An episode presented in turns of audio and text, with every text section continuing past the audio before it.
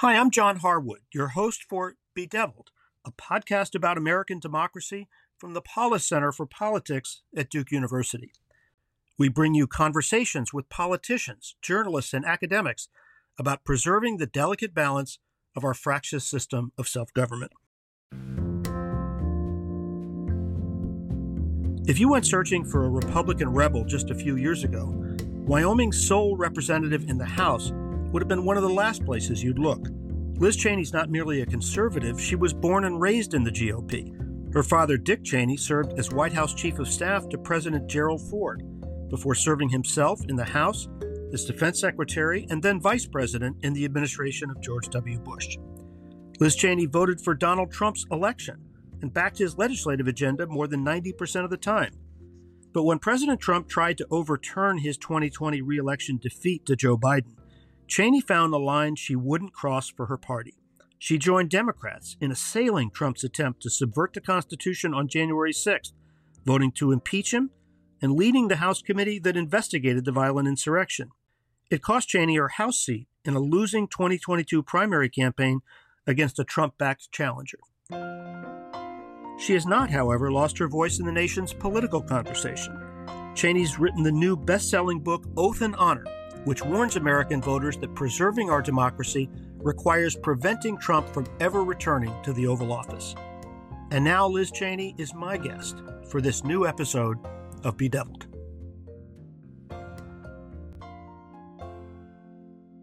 Welcome to Bedeviled. Thanks for being with us. Thank you for having me. I appreciate the time.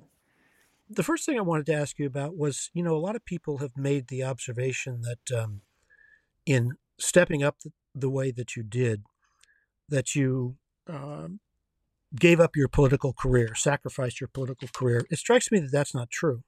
That your political career has now taken a different form, um, perhaps more consequential than it was previously. Tell me how it feels to you. Well, you know, I it, it's interesting. I get that question um, as as you point out quite a bit, and I I, I never really thought about it or really think about it that way. Um, uh, you know, from my perspective, uh, there was something that needed to be done and continues to need to be done in terms of making sure that we don't elect somebody president who, um, you know, has already shown us that he's he's willing to attempt to, to seize power to overturn an election, um, and uh, you know, beginning really back after the election, and then of course with impeachment moving forward, um, you know, I, I, was acting in ways that I uh, that I knew to be right, and and so I suppose I didn't, I never really thought about that in terms of, you know, sort of sitting down and thinking, uh, are you sacrificing your career or something? But I did think about it in terms of my my house seat, and you know, realized very early on um, that uh, you know the the value of that house seat was certainly um, not worth uh, um, you know the things that would have to have been done to to maintain it. No no position in government. Um, I think you know is something people should try to be preserving by by lying, uh, by taking steps that I believe are inconsistent with the Constitution. Let me ask you to step back and take a, a, a broader or a longer uh, term look at where we find ourselves. Uh, you had a unique vantage point as a kid. Um, when you were in grade school, your dad was chief of staff in the White House to Gerald Ford, who is about as close to a, an opposite in temperament and character to Donald Trump as I can imagine. How did we get from that Republican Party that you were uh, acculturated into from a very young age to the situation we find ourselves um, in that you wrote about in your book, which I think can only be described as the moral and intellectual collapse of the Republican Party as it's currently constituted. Yeah, I mean, it's. Um, I think that that there are uh, a whole range of sort of um, events, things that happened, kind of a, a perfect storm of um, uh, of events, really. And I think that um, if you look at the way that Donald Trump was able to and continues to be able to get people to believe his lies, um, I think that's a it's a very important thing that I felt sometimes people inside the Beltway uh, have taken for granted or have have underestimated um, how powerful that is. And you know, I, I think that sometimes you have had you still you still do, although to a lesser extent, Republican officials, both elected and appointed, who said, "Well, just ignore Trump and he'll go away." And uh, you know, I, I write in the book about hearing that and thinking to myself, "Well, those people have never, you know, walked down." The street in Cody, Wyoming or Cheyenne, Wyoming. They've never talked to people across the country outside of the Beltway who really have felt like they didn't have a voice and who um, have been betrayed by Donald Trump. But but he he reached those people. He managed to convince them that somehow he was going to be their voice. Um, and uh, I think that sort of the combination of his ability to convey the big lie, to convince people to take action on his behalf um, by lying to them, and then when you when you add to that the elected officials who weren't duped by him, you know, there's very few elected Republicans who really believe what he said, what he's saying, but there are many who are going along anyway. And, you know, those are sort of the collaborators, I believe, and the enablers, the people who know what he's doing is dangerous and wrong, but but they've been willing to let him do it and to help him do it. And I think those two things have certainly had an impact. You know, I also think the fact that you've seen um, policies on the left that, in so many ways, you know, um, seem more radical than they've been in the past, and um, you know, convince people who might otherwise reject Donald Trump to think to themselves, well, you know what? Um, he's the lesser of two evils, which, of course, I, I think is is very misguided. But I, I, do think you've had sort of a whole combination of those things add up to uh, to his his ongoing uh, threat.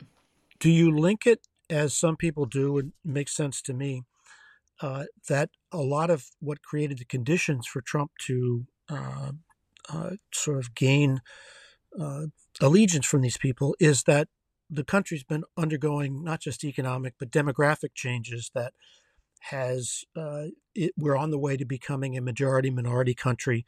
Um, during the 1960s, when Donald Trump was coming of age, 80% of Americans were uh, identified as white Christians. Now it's less than 50%. Do you see that as a, sort of a core driver of what's going on? I think that it, it uh, the whole the whole policies, all the policies around immigration, um, certainly play a role in this. But I think that that they play a role that's a little bit more complex. I think, for example, if you you know if you if you look at sort of George W. Bush's approach, for example, to, to immigration. And if you look at kind of the idea of um, that the previous presidents have had about sort of compassion and, and appreciation, recognizing that this is a country that is made of immigrants, a country that um, you know has had its largest successes because people have wanted to come live here. That that is sort of an approach um, that I, I think has has characterized Republican and Democratic administrations. But but what's happening today, which to me is completely inexplicable, um, is these policies the Biden administration has at the border, which you know we've got ten thousand people, uh, you know, lined up, thousands of people lined up to try to come across, and no controls, no understanding of who's coming in um, you know, really an open border in a way that's not sustainable and that's causing even Democratic mayors and governors to plead with the Biden administration to get control of the border. And so I think when when you have, you know, people looking at a border security crisis um, a situation that is unsafe both for, for this country and for the people who are trying to come here. Um, that, that is completely, as I said, inexplicable. Um, and then you have, you know, Donald Trump uh, really playing into and preying on a kind of xenophobic racism. Again, it, it becomes a really, a really dangerous mix. But I, I point to immigration as a, a place where, you know, the the Biden administration, if it doesn't take steps to gain control at the border, they are absolutely going to drive independent and reasonable Republican voters away and, and drive people into the camp of saying, you know, we can't, we can't, we, we maybe even we have to vote for Trump, not me. They're not going to do that in terms of there's nothing that will convince me to vote for Trump, but but there are certainly many independents across the country who will, and so I, I think those kinds of things play into Trump's hands certainly. A few decades ago, your mom and dad wrote a book called Kings of the Hill, and it was about uh, powerful uh, speakers, uh, several of them Republicans, not just Newt Gingrich, who was contemporary at the time, but people like Joe Cannon and Thomas Reed and Nicholas Longworth. Now we've ended up uh, within your party with people like Kevin McCarthy and Mike Johnson, whose defining characteristic strikes me as weakness. How'd that happen? Yeah. Um, well, it's interesting, actually. I, I did not ever read the book Kings of the Hill until I got to Congress. And then when I opened it up to read it and realized it was dedicated to my sister and me, I felt guilty that I not read it for decades. um, but it's a, it's a great book, and I, I highly recommend it. And I um, look, I, I think that uh, so much of, of what we've seen, both frankly with McCarthy and now with Johnson, um, is a lack of of uh, character um, and and a lack of seriousness. Um, and uh, you know this this is due in part to um, the outsized influence now the the sort of radical wing of the Republican Party has in the House Republican Conference. Uh, I I think about you know how um, in early 2019, just after I'd been elected to leadership, when Steve King made uh, comments that were supportive of white supremacy, white white nationalism, and we immediately condemned it, and we immediately stripped him of his committee assignments.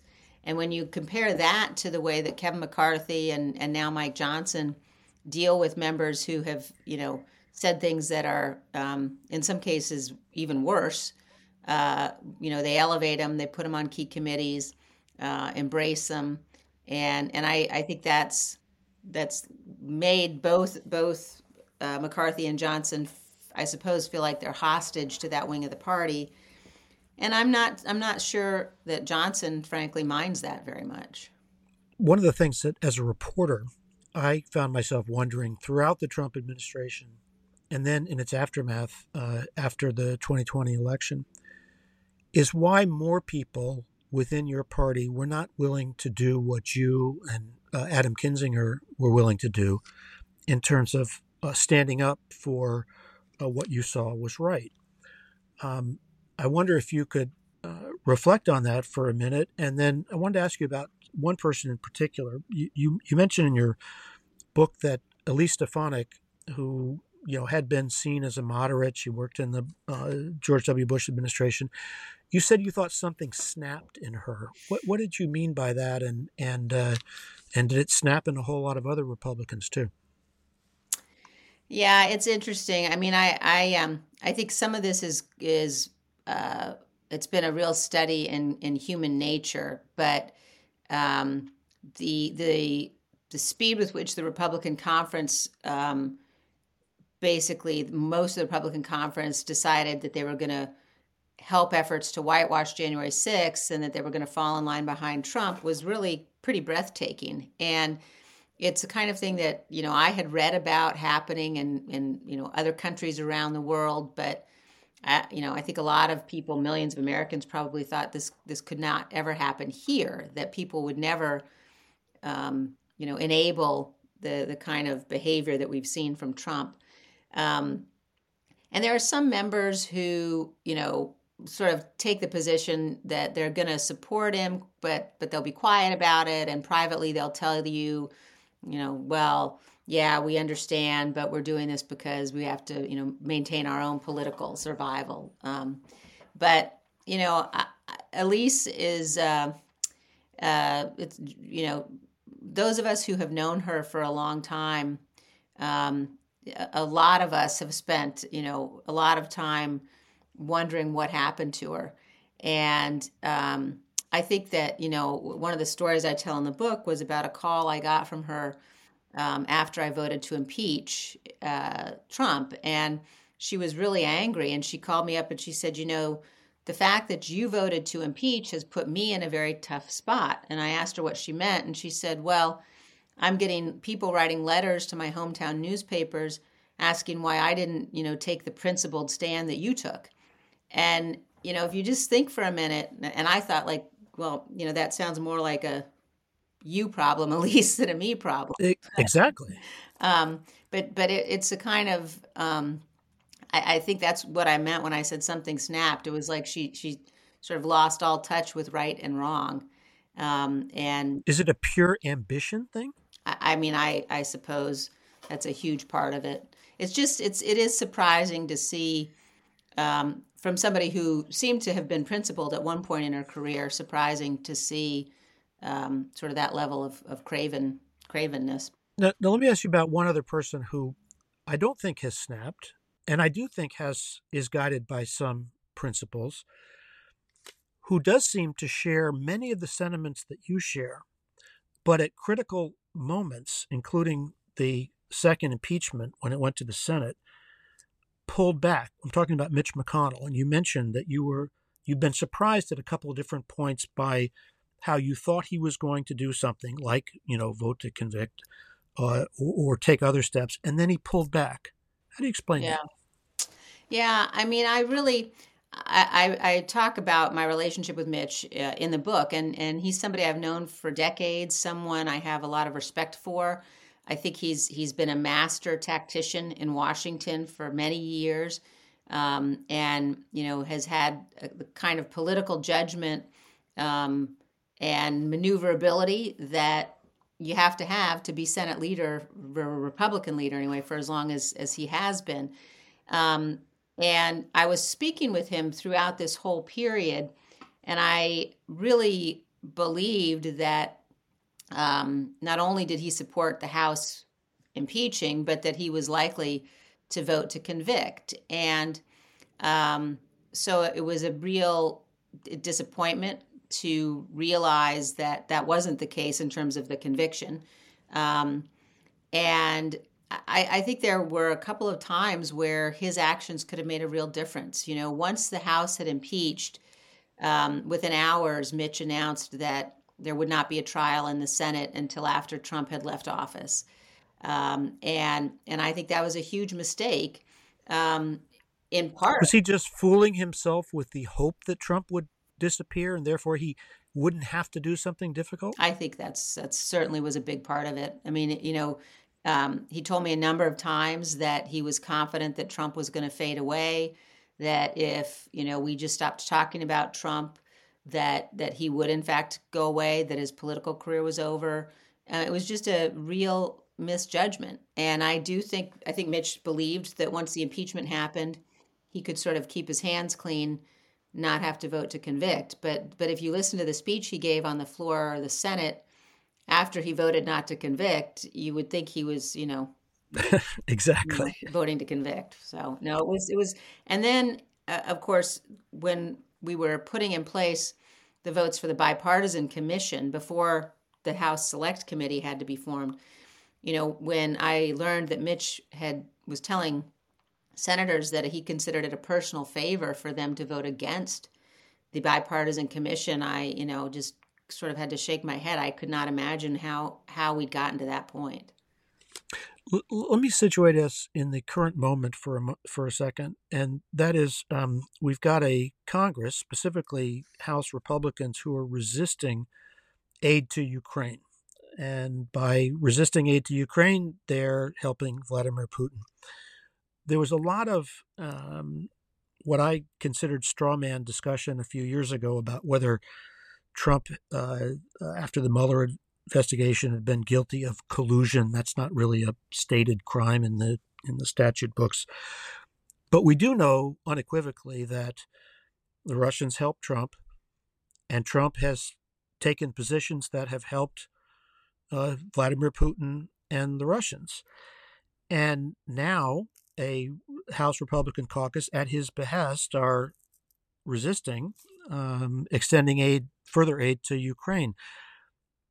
Is this a situation where Vladimir Putin set out to achieve a result within U.S. politics and he's succeeded? How do you put those all those things together? Well, I don't think there's any question that what Trump is doing right now is helping Putin, and what the Republicans um, who oppose aid to Ukraine are doing is helping Putin. Um, and I think that when you combine that with listening to Trump do what he did again last weekend, where he, you know, lavishes Putin with praise, and you know, along with Xi and uh, Orban and, and Kim Jong Un, uh, you know, it is it's nothing that we've ever seen before from an American president. He he really seems to be enamored with tyrants. He's enamored with strongmen, um, and you know that's not psychoanalysis. Uh, that's just listening to what he says. Um, exactly. You know, it's uh, so I, I took note in that speech over the weekend that the only people that he described as evil were his fellow citizens who happened to be his political opponents. Um, but for the tyrants around the world, you know, the the thugs, the murderers, those those people, um, he describes as brilliant and geniuses, and um, he he really is enamored with them. So uh, you know, there's no question in my mind that that Trump is helping Putin, um, and and he's doing so at the at the expense of the United States and and the cause of freedom around the world. We're coming up on the Iowa caucuses. Donald Trump has maintained a big lead over the entire field. What do you expect to happen in the 2024 campaign with Trump legally in terms of the outcome of Jack Smith and various other investigations and politically?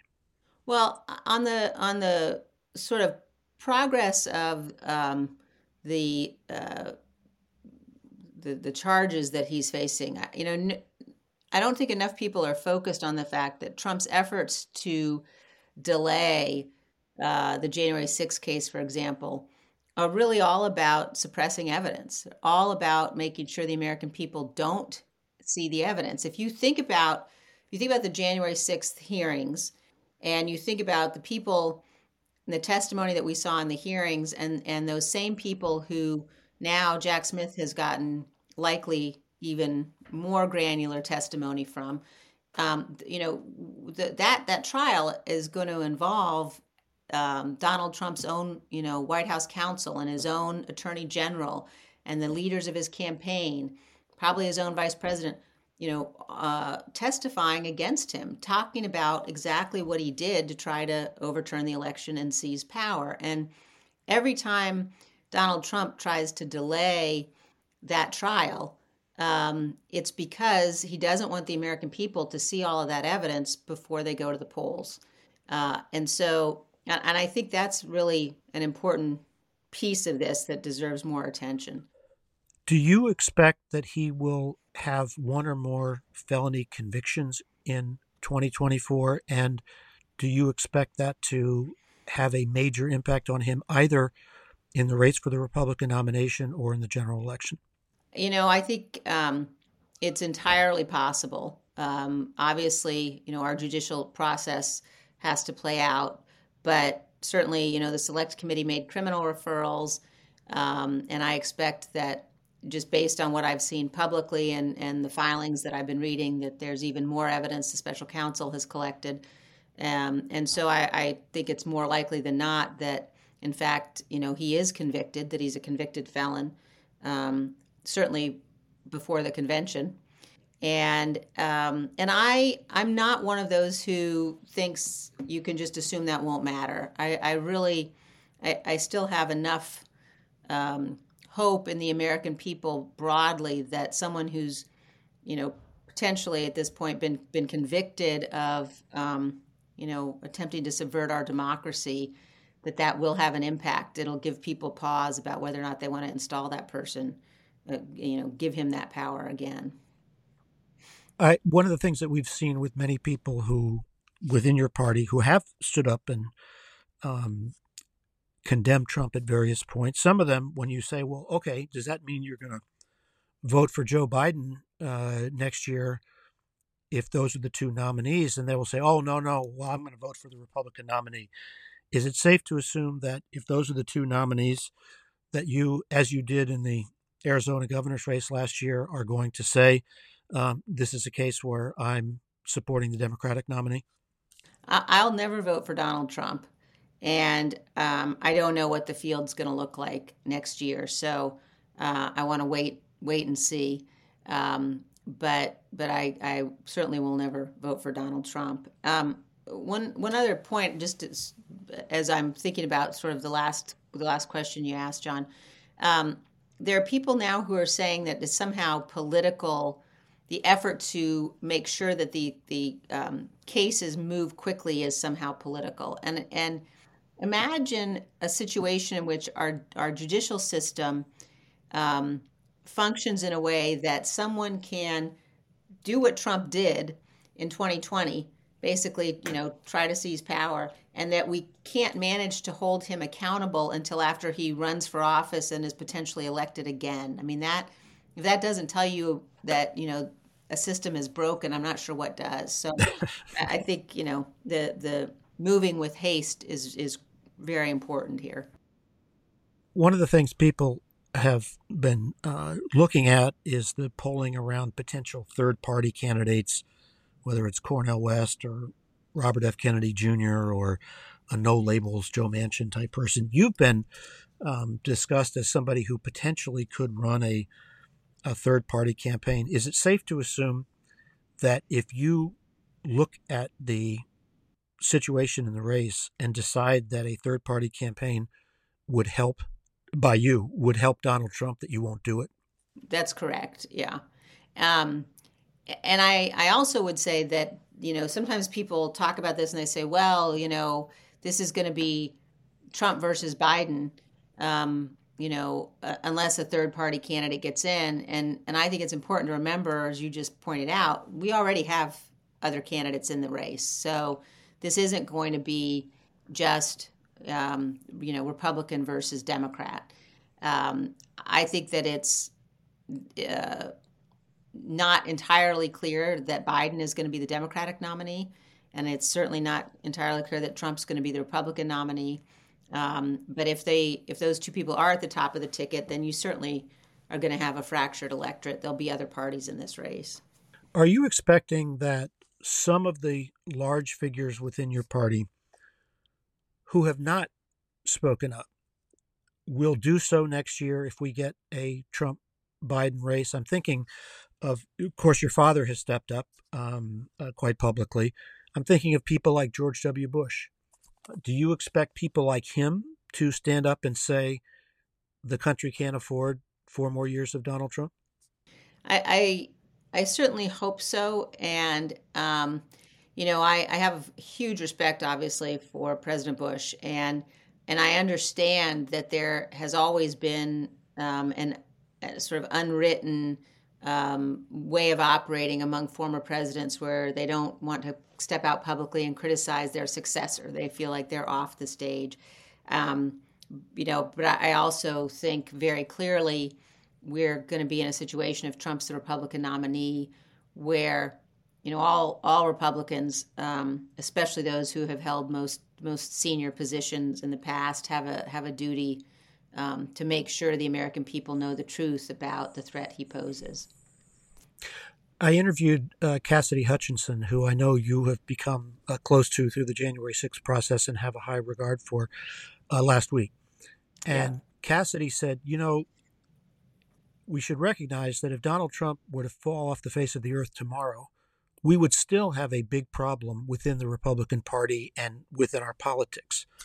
You agree with that? And and and once once Trump does leave the scene, what do you expect to happen within your party? I, I do agree with that. I think that, um, you know, we have a party now that has accepted such uh, indefensible behavior. So many people in the party have accepted such indefensible behavior that, um, you know, even if Trump weren't a factor uh, himself, uh, you, you, know, I, I think you've still got a party that's got to figure out how to how to dig itself out of this hole. And I don't know if it can or if it's going to require a new party arising. But but when you think about, um, you know, how far the party has fallen from one that was embracing the ideals of Ronald Reagan, for example, um, there's a there's a huge amount of work to do. Now, I, I don't know that it will take that long. I mean, I think it's a you know a post 2024 kind of an effort that will have to be made once we make sure we defeat Trump this time around. But um, you know, think about the party abandoned its principles pretty quickly. And, you know, perhaps the people within the party, people who used to be in the party, you know, who might be convinced to come back, um, can be part of a project to rebuild it, um, hopefully as quickly as, uh, you know, as it fell apart. Let me close with this question. I a few weeks ago I interviewed President Biden on the same topic, on the threat to democracy, the vibrancy of democracy, the survivability of democracy. And the core message he had was I'm an optimist about this. Are you? I'm an optimist about um, the people of this country. Uh, I think that it's really important to remember that it's the people of the country that defend the institutions. And I am very worried about people who minimize the threat of Trump. And, and I, you know, I put uh, some of the conservative media uh, like the Wall Street Journal in that category right now, where they say, well, you know, our institutions will hold the separation of power, um, you know, will stop him. That's not true. You know, if you imagine what Donald Trump could do with some unethical lawyers um, in key places like, you know, OLC, the Attorney General's office at the Justice Department, Office of Legal Counsel, um, White House counsel, uh, when you know courts issue rulings with which he disagrees, he just will simply refuse to enforce them. Um, and he certainly already tried to prevent the peaceful transition of power once. So it's um, anybody who's worked in an administration, I think, would tell you a president bent on uh, staying in power and um, you know blowing through the roadblocks of our democracy can do it um, you know, particularly if he surrounds himself with the kind of uh, unethical uh, lawyers uh, and others that we know Donald Trump would would be accompanied by this time around. So I'm there. I think um, it's it's really important to be realistic about the threat, um, and it's going to take concerted action to make sure that that we do work together to uphold our institutions. Well, I guess if there's anything that can give us some assurances that we have seen that there are some people who are willing to stand up and be effective in standing up. And one of them is you. And so I would say, uh, uh, on behalf of our democracy, uh, the uh, country is grateful for that. Well, thank, thank you very much for saying that, and thank you for all the work and the attention that you've given to all of these issues. They matter matter hugely, and I appreciate having the chance to speak to you about them. Thanks for being with us. Thanks for listening to Bedeviled. This podcast is possible because of the Polis Center for Politics at Duke University. It's produced by Polis director, Professor Deondra Rose, and Maria Luisa Fresson Nori. Music from Blue Dot Sessions. You can listen to Bedeviled at polis.duke.edu or on all podcast platforms.